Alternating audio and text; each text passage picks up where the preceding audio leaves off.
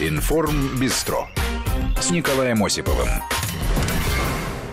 Всех приветствую. Информбистро открывается, видимо, в последний раз в этом году, потому что заканчивается не только рабочая неделя, заканчивается год. Ну и в каком-то смысле, наверное, подводим не только итоги недели, но и итоги года, потому что, например, у президента на неделе была серия совещаний и встреч как раз итоговых для этого года. Во-первых, с членами Кабмина там говорили о национальных проектах. Ну и еще некоторые министры, возможно, почувствовали себя не очень ловко, поскольку президент говорил о том, что национальные проекты как бы проходят мимо людей, что странно, ведь они запущены именно ради людей. В центре внимания национальных проектов, безусловно, должны быть, оставаться граждане, российские семьи. Их интересы, потребности, решения проблем, которые остро волнуют людей. Повторю, далеко не везде, не всегда люди чувствуют результаты национальных проектов. Даже там, где эти результаты по факту есть. И об этом тоже говорят опросы. Ну вот смотрите, это даже странно, да? Вот по данным опроса ФСО, в сентябре текущего года только 36% респондентов вообще ничего не знали о реализации национальных проектов. Ну как так может быть? Мы уж говорили на этот счет. Но давайте сделаем, просто выделим отдельные средства на информационное сопровождение. Это важно на самом деле, потому что когда люди ничего не знают, они хуже ориентируются в том, что государство делает. И наоборот, когда люди погружены в эти проблемы, понимают, что происходит, тогда и обратная связь эффективнее работает. И нам тогда легче с большим эффектом мы тогда корректируем свою работу в практическом плане. Вот, а в апреле текущего года таких опрошенных, которые ничего не знают о реализации, было 31,7%. Еще больше. Более того, существуют примеры, когда важнейшие решения приходилось пересматривать только потому, что их суть, смысл, пользу гражданам вообще не объясняли. Ну, по итогам этого совещания, конечно, мы узнали, что ФСО проводит опросы, данные которых использует президент для каких-то выводов. Но еще не хватает темпов. Национальные проекты не терпят промедления, и в первую очередь это касается контроля за расходами и законодательного сопровождения. Национальные проекты содержат огромный ресурс для развития отечественной промышленности, для создания в России новых высокотехнологичных производств. На закупку машин и оборудования направляются триллионы рублей. Эти средства, как мы и договаривались, должны главным образом работать в экономике страны, содействовать ее качественному росту. Поручения на этот счет давались еще в 2018 году, однако только сейчас появилось понимание, как организовать этот процесс. В результате из-за того, что достаточно долго, никуда не торопясь, я бы сказал, собирались с мыслями, фактически почти год упущен. Напомню, в ближайшее время нужно принять все нормативные изменения, а в первом квартале будущего года запустить механизм контроля и мониторинга закупок оборудования в рамках нацпроектов, чтобы было видно, кто, где, что, каким образом приобретает. У нас ведь в значительной степени мы можем содействовать решению задачи диверсификации предприятий ОПК, используя эти ресурсы. И так нужно делать обязательно. Ясно, что должна быть конкуренция. Ясно, что мы должны не забывать про наилучшие образцы, которые предлагает мировой рынок. Но при всех этих составляющих все-таки в первую очередь должны поддерживать своего национального производителя. Стимулировать выход на самые лучшие эти самые международные образцы. С тем, чтобы, создав рынок здесь, способствовать тому, чтобы они выходили со своей продукции на мировые рынки. А здесь нужно включать тот механизм, о котором я сказал уже в начале – поддержка экспорта. Ну, еще на неделе президент встретился с деловыми кругами, и там снова о национальных проектах. Бизнесу было предложено активнее подключаться к их реализации. В Екатерининском зале собрались около 60 бизнесменов и топ-менеджеров крупнейших компаний России. Путин пошутил, что бизнесменов собрали в царских интерьерах, чтобы нацелить на результат. И надо отметить, что основная часть встречи проходила за закрытыми дверями, без присутствия прессы. Ну, а сегодня уже президент провел заседание Совбеза, и в Министерстве обороны доложили о начале боевого дежурства полка с ракетным комплексом стратегического назначения «Авангард». Для тех, кто подзабыл, это ракетный комплекс, оружие стратегического назначения, оснащенное межбаллистическими ракетами. «Авангард» идет к цели как метеорит, как огненный шар. Температура на поверхности изделия достигает 1600-2000 градусов. Крылатый блок при этом надежно управляется, отмечали в Минобороны. Ну и благодаря своей маневренности аппарат неуязвим и для ПВО, и для ПРО. О нем впервые рассказал президент, выступая перед парламентом в 2018 году. Скептики тогда на Западе назвали это мультиками и фантазиями. Сейчас «Авангард» заступает на дежурство. Информбистро. Ну, еще на этой неделе не стало Галины Волчек. Актриса, режиссер, ее имя и театр «Современник» неразделимы. Большая утрата. Коллеги, поклонники прощаются, несут цветы к театру и вспоминают, как вспоминала совсем недавно она сама. Ничего не было. Играли мы в школе-студии МХАТ ночью. Нам папа Веня, это бывший ректор, замечательный, родомысленский, ректор школы-студии МХАТ, разрешил сыграть спектакль, который мы сделали, значит, вот как бы по ночам мы его и делали, и ночью его и играли. Мы таскали все из дома, весь реквизит на «Вечно живые», все эти там керосинки, все из дома приносили, что было нужно. Так вот мы начинали, никакого такого вот статуса у нас не было. В 51-м году поступили, в 55-м закончили, а только в 56-м сыграли свой первый спектакль. Были все распределены по театрам, все работали, ну или почти все, я, например, не работала. Но Ефремов уже держал руку на пульсе и на этом, например, потому что я помню, что Игоря Квашу в художественный театр взяли, Светлану Мизыри тоже, она тоже на нашем курсе была, ее тоже, по-моему, Олег Табаков еще учился вообще, и Женя Встегнеев учился, он на курс моложе нас, хоть по возрасту и старше был. Так что это уже потом, когда начало «Современника» было, то Олег их всех под свое крыло собрал. Прощание с Галиной Волчек состоится 29 декабря в Театре «Современник». Информбистро. Украина, ну, как и мы, собственно, тоже подводит итоги года, и там все не очень. Снова нет денег, об этом было заявлено на днях, хотя, казалось бы, договорились с «Газпромом», должны получить 3 миллиарда, транзит сохранен, ну и Запад вроде бы помогает хоть как-то. Куда все пропадает и с чем Украина заканчивает этот год? На связи наш корреспондент Владимир Синельников. Владимир, день добрый. Добрый вечер. Что там с деньгами сразу? Ну, в общем, это неудивительная ситуация, наверное, к сожалению, для Киева, но вот действительно в памяти вроде только вот договоренности по транзиту, казалось бы, все должно налаживаться.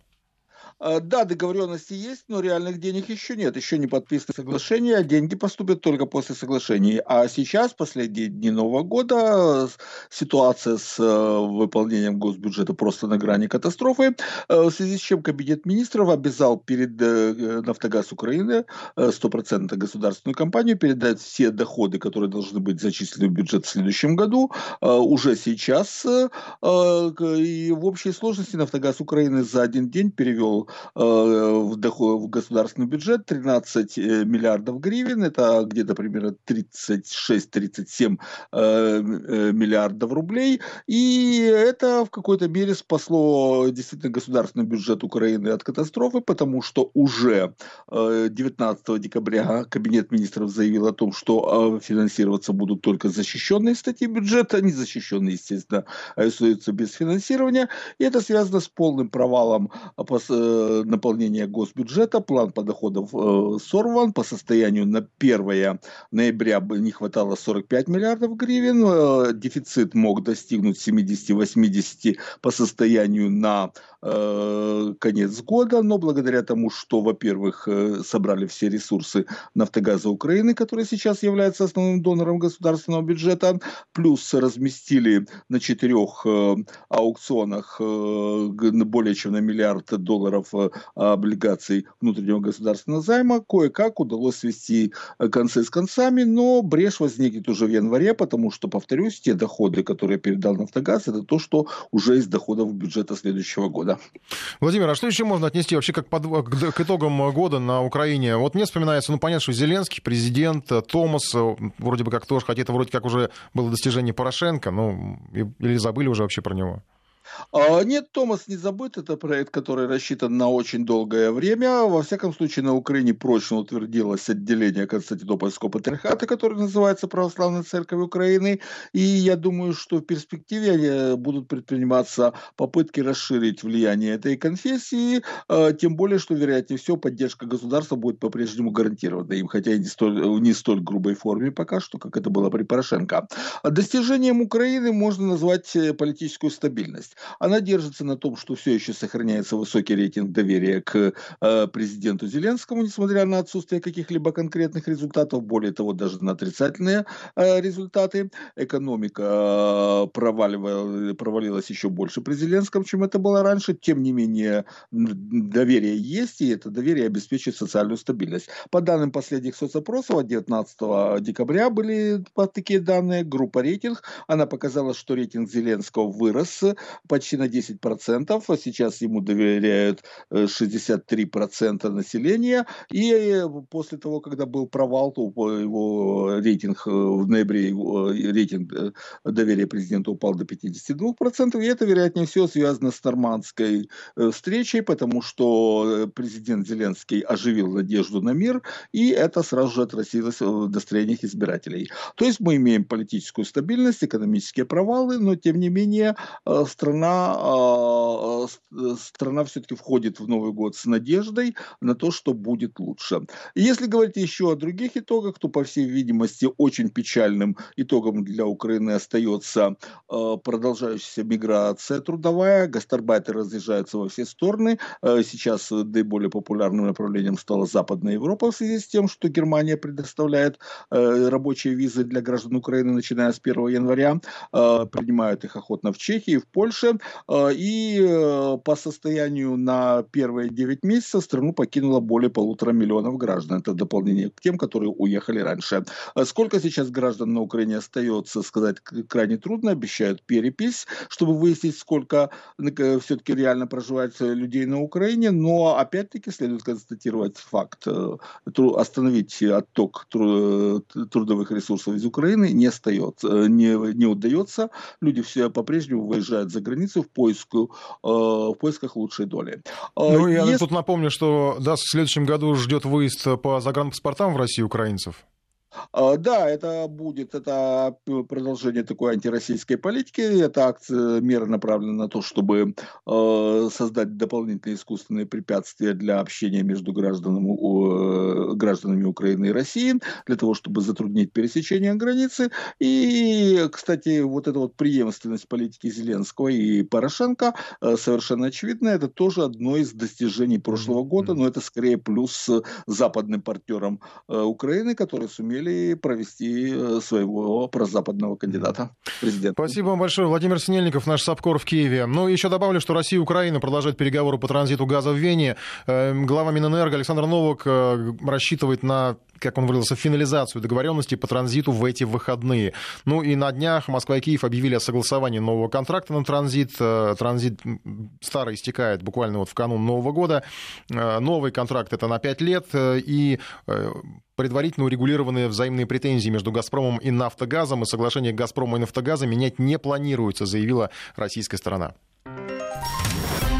Информбистро. Сейчас о предпраздничной суете. Внимание на ценники. Они могут быть двойными. Покупатели замечают, что перед праздниками магазины стали чаще выставлять не те цены, которые пробивают на кассе. Все подобные расхождения, как правило, трактуют не в пользу клиента. Что это, уловка с целью обсчитать или просто ошибка? И как правильно действовать в такой ситуации, разбирался Валерий Емельянов.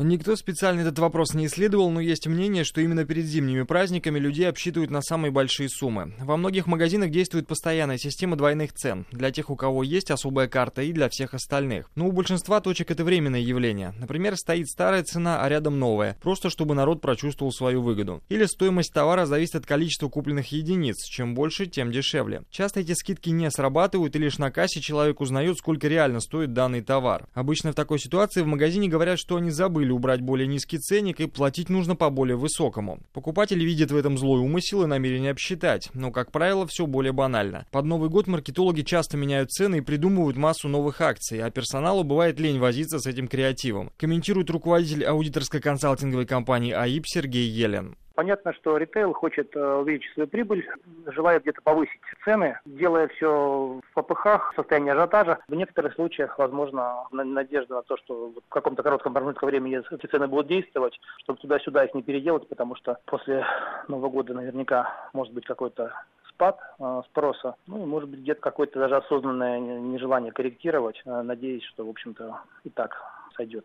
Была ли ошибка в ценнике или это так задумано, для покупателя в принципе не важно. Закон исходит из того, что клиент всегда прав, поэтому имеет право на товар по такой цене, которая его устраивает. Обычно конфликт из-за неправильных ценников решается просто. Товар снимают с чека и человек уходит. Это вполне законный вариант действий, но клиент не обязан на него соглашаться. Если бумажный ценник действительно есть и на нем написана более низкая цена, чем та, которая забита в электронную базу кассового аппарата, то человек все равно имеет право купить по той цене, которая стоит на бумажке. Это гарантирует закон, а значит можно спокойно требовать от кассира скидки. Технически это не всегда возможно, касса просто не продаст по иной цене, чем забита в ее память. Тогда нужно купить товар за те деньги, которые указаны в чеке, а разницу можно получить наличными или переводом на карту. Это немного хлопотная процедура, но вполне реализуемая, говорит эксперт по правовым вопросам Московского отделения «Опоры России» Светлана Петропольская. Если стоимость значительная, он может попробовать получить компенсацию в размере разницы между стоимостью. Но для этого ему нужно сфотографировать чек,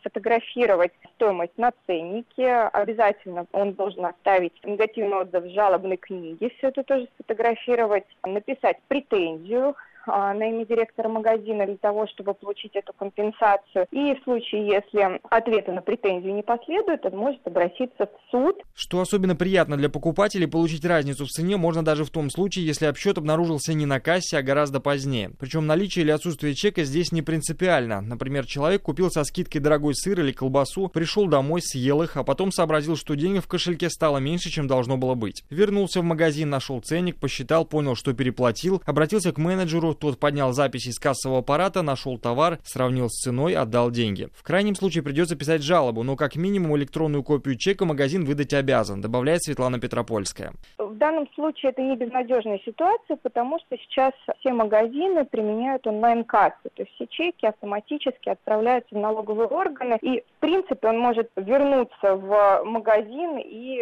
запросить какое-то, например, восстановление этого чека, либо продублировать его на электронную почту. То есть, варианты восстановления информации есть, но здесь уже, конечно, будет сложнее. Кстати, именно по этой причине персоналу магазина нет смысла сознательно обсчитывать клиентов. Все деньги, собранные сверх нормы, будут учтены как дополнительная прибыль предприятия. Вернуть потом из кассы или как-то поощрить работников премиями за находчивость не сможет ни кассир, ни директор. Это, конечно, не значит, что все кругом честные. Супермаркеты чаще обманывают не с ценами, а с качеством, например, продавая просрочку под видом готовых блюд. Обвешивают и обсчитывают в основном в небольших магазинах формата у дома, в продуктовых лавках и на рынках. Там для этого есть все условия, говорит Сергей Елин. Я думаю, что поглядывать стоит везде. Просто если мы говорим про какой-то маленький магазин, где стоит хозяин у прилавка, и если не пробивается чек, то в данном случае действительно даже этот хозяин с прилавка или продавец этого небольшого магазина может положить банально себе в карман, потому что сумма не фискализирована, чек не пробит. А если это серьезный крупный ритейл, там, безусловно, вся выручка фискализируется, все пробивается. Здесь, скорее всего, вопрос идет о технической ошибке. Эпоха бумажных ценников постепенно уходит в прошлое. В Подмосковье сейчас тестируют супермаркеты со специальными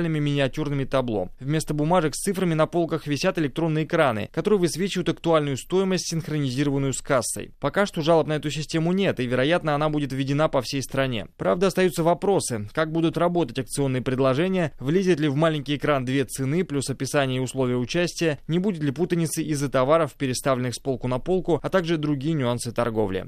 Валерий Емельянов, Вести ФМ. Ну и еще покупатели предупреждают о том, что хочешь не хочешь, но 31-го, скорее всего, во многих супермаркетах будут очереди. Так что внимание не только к ценникам, но и на загрузку супермаркетов. Даже в эти выходные уже, скорее всего, очереди будут, возможно, такие же, как на неделе, допустим, в Великобритании были, когда там отмечали Рождество. В канун Рождества люди отправились за покупками, и чтобы просто купить еду к праздничному столу, приходилось отстаивать по часу в очереди и больше. В некоторых магазинах эти очереди выходили буквально на улицу. Люди с утра занимали места, возмущались, потому что мало касс работало. При этом в очередях многие даже беспокоились, что вот они купили продукты, пока стоит в очереди, те просто разморозятся. Доходило до ссор, скандалов, конфликтов. Надеюсь, что у нас до этого не дойдет.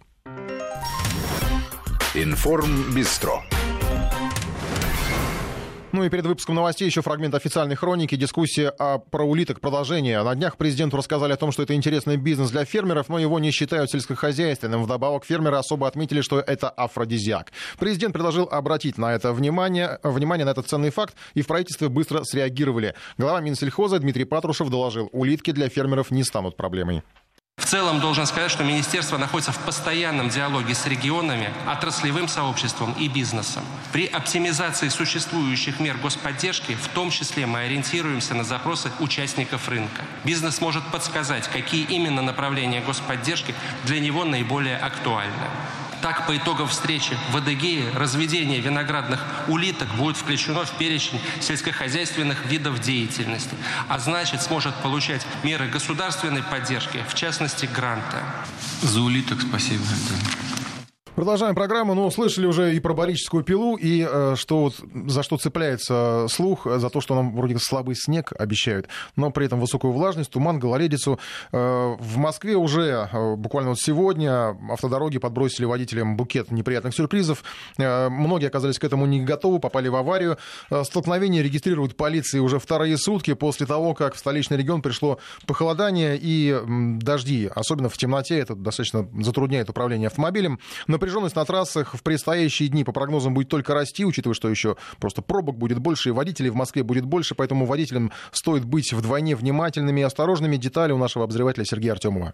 В столичный регион пришло похолодание. Необычно, конечно, предупреждать в конце декабря о том, что температура ранним утром опускается ниже нуля и есть угроза выпадения снега. Но так уж балует водителей нынешняя зима, что даже маленький фрагмент ее настоящей создает немалые проблемы для всех участников движения. Сегодня утром на Дмитровском шоссе сразу 9 аварий на протяжении 1 километра столкнулись 18 автомобилей. Это 45-й километр дороги А104 в районе Яхромы. На том участке есть несколько примыканий к основной дороге со знаком, который требует от всех желающих выкатить на эту дорогу сначала ее уступить. Рядом еще поля, канал имени Москвы и температура в -1 градус комфортные условия для зарождения тумана. Водителям же это, разумеется, добавляет головной боли. Еще 20 машин сталкивались сегодня утром на Симферопольском шоссе, почти 30 на Горьковском. Об этом сообщает телеграм-канал Мэш. В Павлово-Посадском районе на 72-м километре трассы М7 фуры и 3 легковушки перекрыли своим незапланированным сплетением движение почти на час. Двое ранены. Сегодняшняя карта аварий в Подмосковье обошлась без жертв. Увеличение количества дорожных происшествий регистрируется уже вторые сутки. На многих трассах в тот момент, когда тысячи людей утром выезжают в сторону Москвы, еще гололедица. А в сумерках при плохой видимости она куда опаснее, поясняет профессиональный автогонщик Никита Шиков. Выезжая на дорогу, важно понимать покрытие. То есть я, например, всегда в такие моменты, когда выезжаю на дорогу и вижу, что она какая-то странная стала. Вот, например, сейчас падает снег, и непонятно, мокрая дорога или уже, может быть, подмороженная. Я дожидаюсь, пока сзади не будет машин, нажимаю педаль тормоза активно и понимаю, что у меня вообще с машиной происходит. Она замедляется или просто АБС строчит, а она даже не пытается замедлить.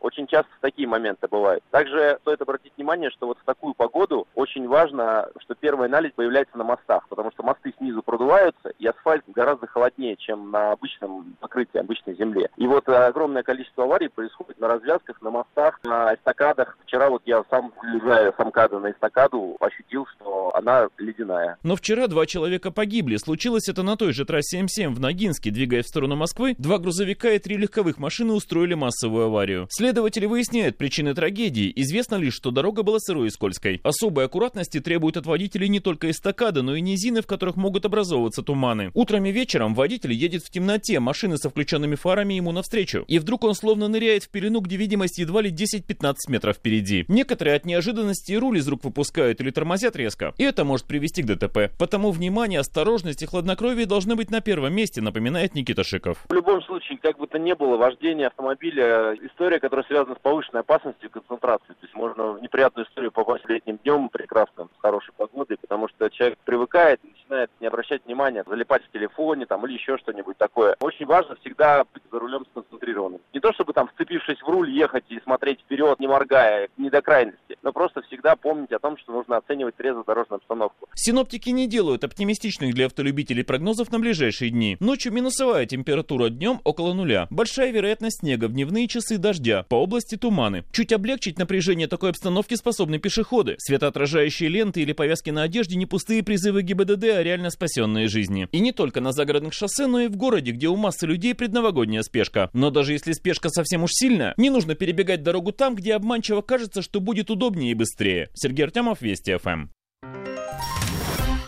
Информбистро. Ну, а сейчас о предновогодних темах. У нас, как всегда, в это время Екатерина Ксенец и Мария Скородюк в студии. Добрый вечер. А я, прежде чем обозначить тему, просто прочитаю новость из Сызрани. Давай. Новогодняя вечеринка стала судьбоносной для двух молодых людей. Неформальная обстановка, угощение, выпивка на корпоративе сделали свое дело, сообщает телекомпания КТВ «Луч». Двое сотрудников давно испытывали друг другу симпатию, всячески взаимодействовали в конкурсах на корпоративе. И во время медленного танца молодой человек набрался смелости и признался в своих чувствах коллеге. Тут надо понимать, это разнополые, чтобы сейчас, может, кто-то вздрогнул, просто так пишут. Она его признание приняла с радостью, и они удалились подальше от шумной компании. Но свидетелем этого стал руководитель фирмы, ярый противник романов между сотрудниками. Мужчина не на шутку разгневался на молодых и прогнал с праздника. Влюбленные коллеги посовещались, решили кардинально изменить свою жизнь. В общем, написали заявление по собственному желанию, обещают, что собираются покорять Москву теперь. В общем, мы говорим о корпоративах, не о романах на работе, как, может быть, кто-то подумал. Да. А о корпоративах, которые, в общем, заканчиваются иногда и отношениями на работе, а может быть и разрушением отношений на работе. Да, может или, быть, там, разводом, рушатся семьи. Вне работы, да. Всякое бывает на корпоративах. Работы. Всякое бывает. Сейчас как раз пора корпоративов. Может быть, многие от них отказываются. Кстати, сейчас, ну, по крайней мере, писали об этом и опросы какие-то, говорят, что... Да, мы сегодня были на улице. Я хочу устроить, во-первых, опрос, что такое корпоратив. Я не буду сейчас категорически, вам нужно, вы ходите или вы не ходите. Что такое корпоратив для вас? Пока варианта 3 ответа, может быть, кто-то из вас что-то еще предложит. Мы понимаем, что изначально как бы корпоратив преследует определенную цель, это сплотить коллектив. Сейчас поправлю, просто слово корпоратив, ошибку сделал, опечатку. Возможность сплотить коллектив. Второй вариант – возможность погулять за чужой счет. Давайте будем честными. Но есть же, да, халява, работодатель конечно. Платит, что ж там нет, возможность напиться на халяву. Третий вариант – стыд и зло. Да, ну бывает же такое. Да, стыд и зло. А на утро потом стыдно и непонятно, как вообще работать дальше. Я даже встречал людей, которые просто боятся ходить на корпоратив, потому что понимают, что для них это может как-то нехорошо закончиться. Ну просто не хотят и все. Но они себя знают. Я думаю, что да, если люди знают за собой какие-то там слабости, опасности. Плюс 7-903-170-63-63 наш СМС-портал. Присылайте свои сообщения, отношения.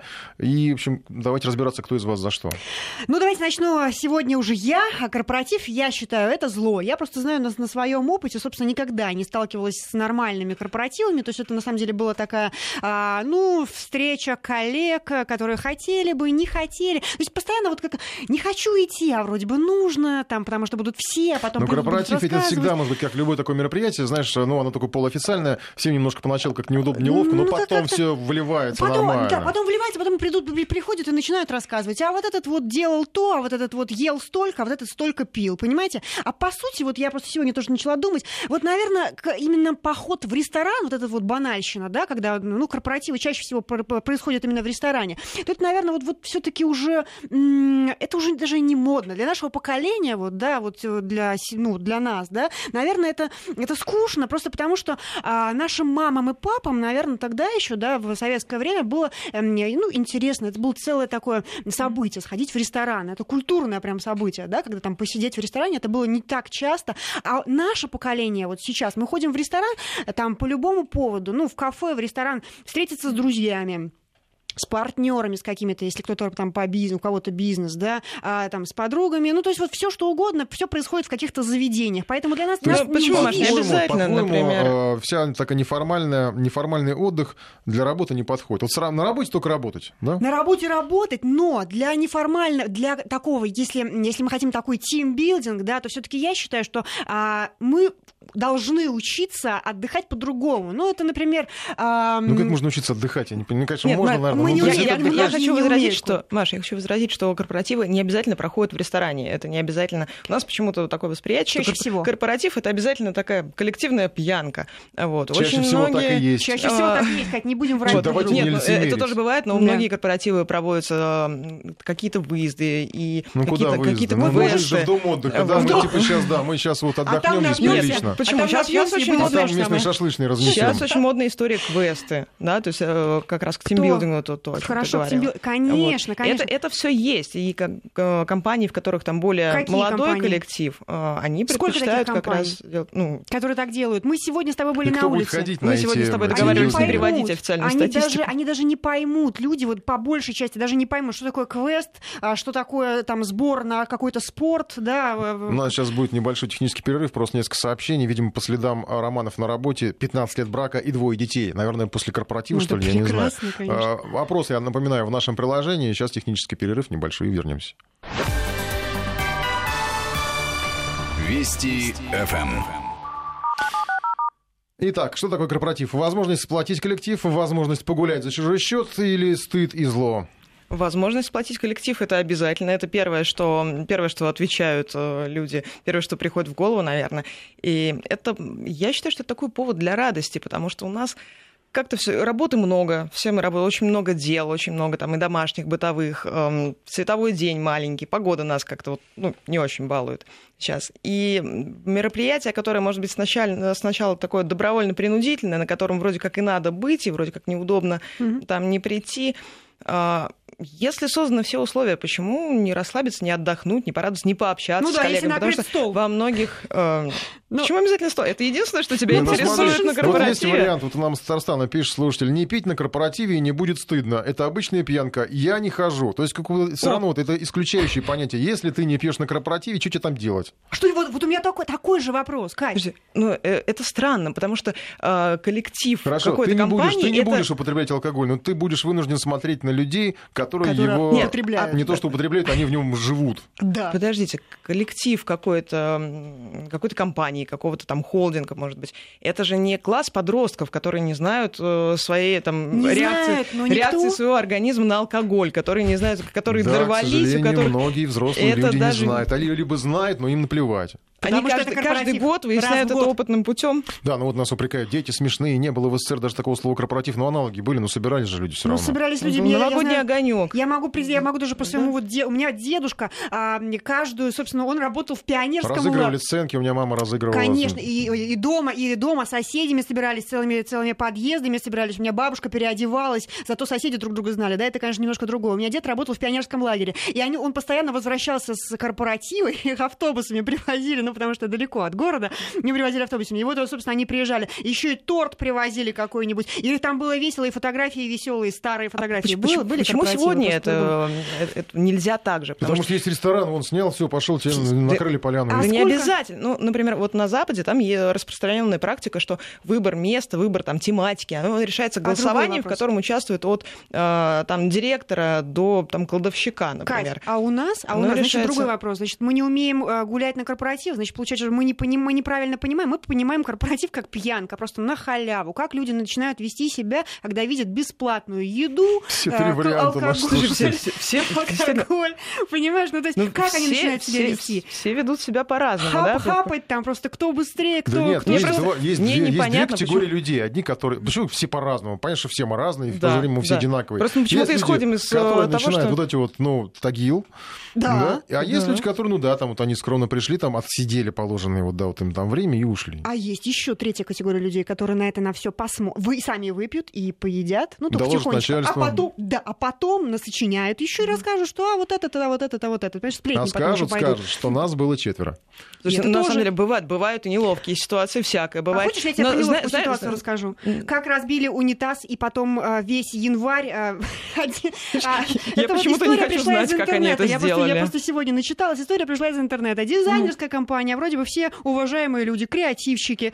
Это была, собственно, история произошла в Минске. Ребята так отмечали корпоратив, что произошло изнасилование и разбили унитаз в дорогом ресторане. Естественно, глава этой компании расплатился за все. И начали в январе уже разбираться с преступлением, потому что изнасилование — это преступление. И что? Весь январь-февраль все сидели как на вулкане, естественно, еще вместо работы ходили к следователю на допрос. Понимаете? Слушай, было весело. Да, не смешно. С другой стороны, это такая показательная история, когда начальство может понять вообще, кто у него работает. Кстати, и психологи многие слушай, не знать, ну его, пусть работает и работает. Лучше, может, не смотреть на это, на все. Вот, может, да, так? Серьезно, если у тебя вот потенциальный преступник работает, который, ну... И на корпоративе способен совершить правонарушение. Дай человеку вина, и ты узнаешь, кто он, да? Ну, тоже как вариант. Многие, да, считают, что вот как человек отдыхает, так он и работает, то есть человек проявляет себя. А сколько там проявляется действительно каких-то скрытых талантов, ну, я в хорошем смысле сейчас, да, способностей, когда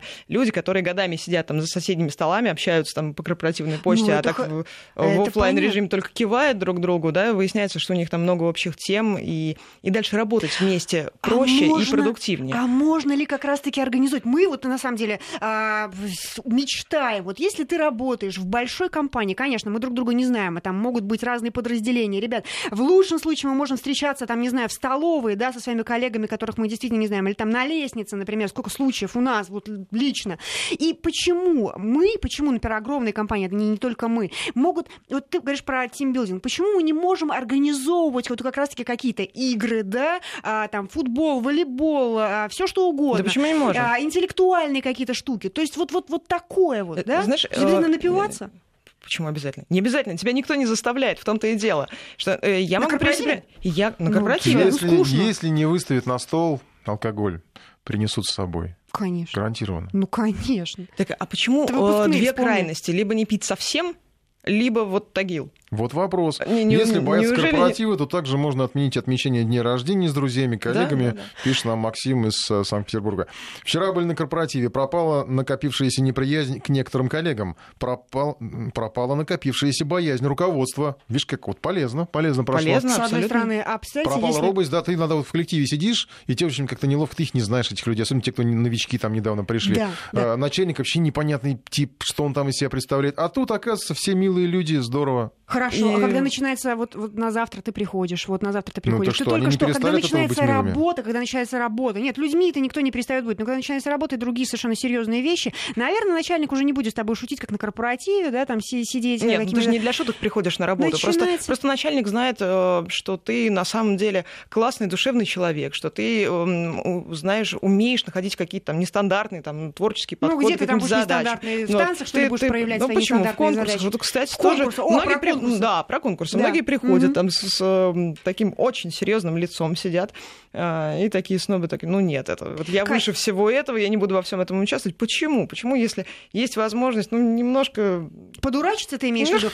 Нас тут пытаются прикнуть, пьянка, жрачка, вы по себе судите. Нет, мы просто работаем в новостях, мы все это видим. Да, мы все это читаем и видим в больших количествах. Ну вот, кстати, на наших корпоративах я вот не видела... Слава тебе, Господи. Вопиющих. Да, у нас такого не было. Никогда. Нет, серьезно, никогда. А хорошо, Кать, ну вот ты сейчас вот говоришь, ну давайте там, вот мы там пообщаемся. Когда вот если это не касается людей, то есть, понимаем, мы же прекрасно понимаем, что те же корпоративы в нашем понимании, да, как у нас организовываются, чаще всего, если так, они же могут организовываться там в любых местах, то есть там уже, получается, можно все это в музеях, например, да, когда люди выпивают у там, не знаю, каких-нибудь реликвий, а все, за деньги сейчас можно все, да, и что, случаев таких тоже в интернете очень много. А что мешает сначала в пейнтбол, к примеру, поиграть, потом выпить, сплачивать людей общение, а не ресторан. Ну, а может быть, ресторан даже мешает этому общению иногда, хотя бог его знает. Но у каждого, опять же, конечно, свой путь.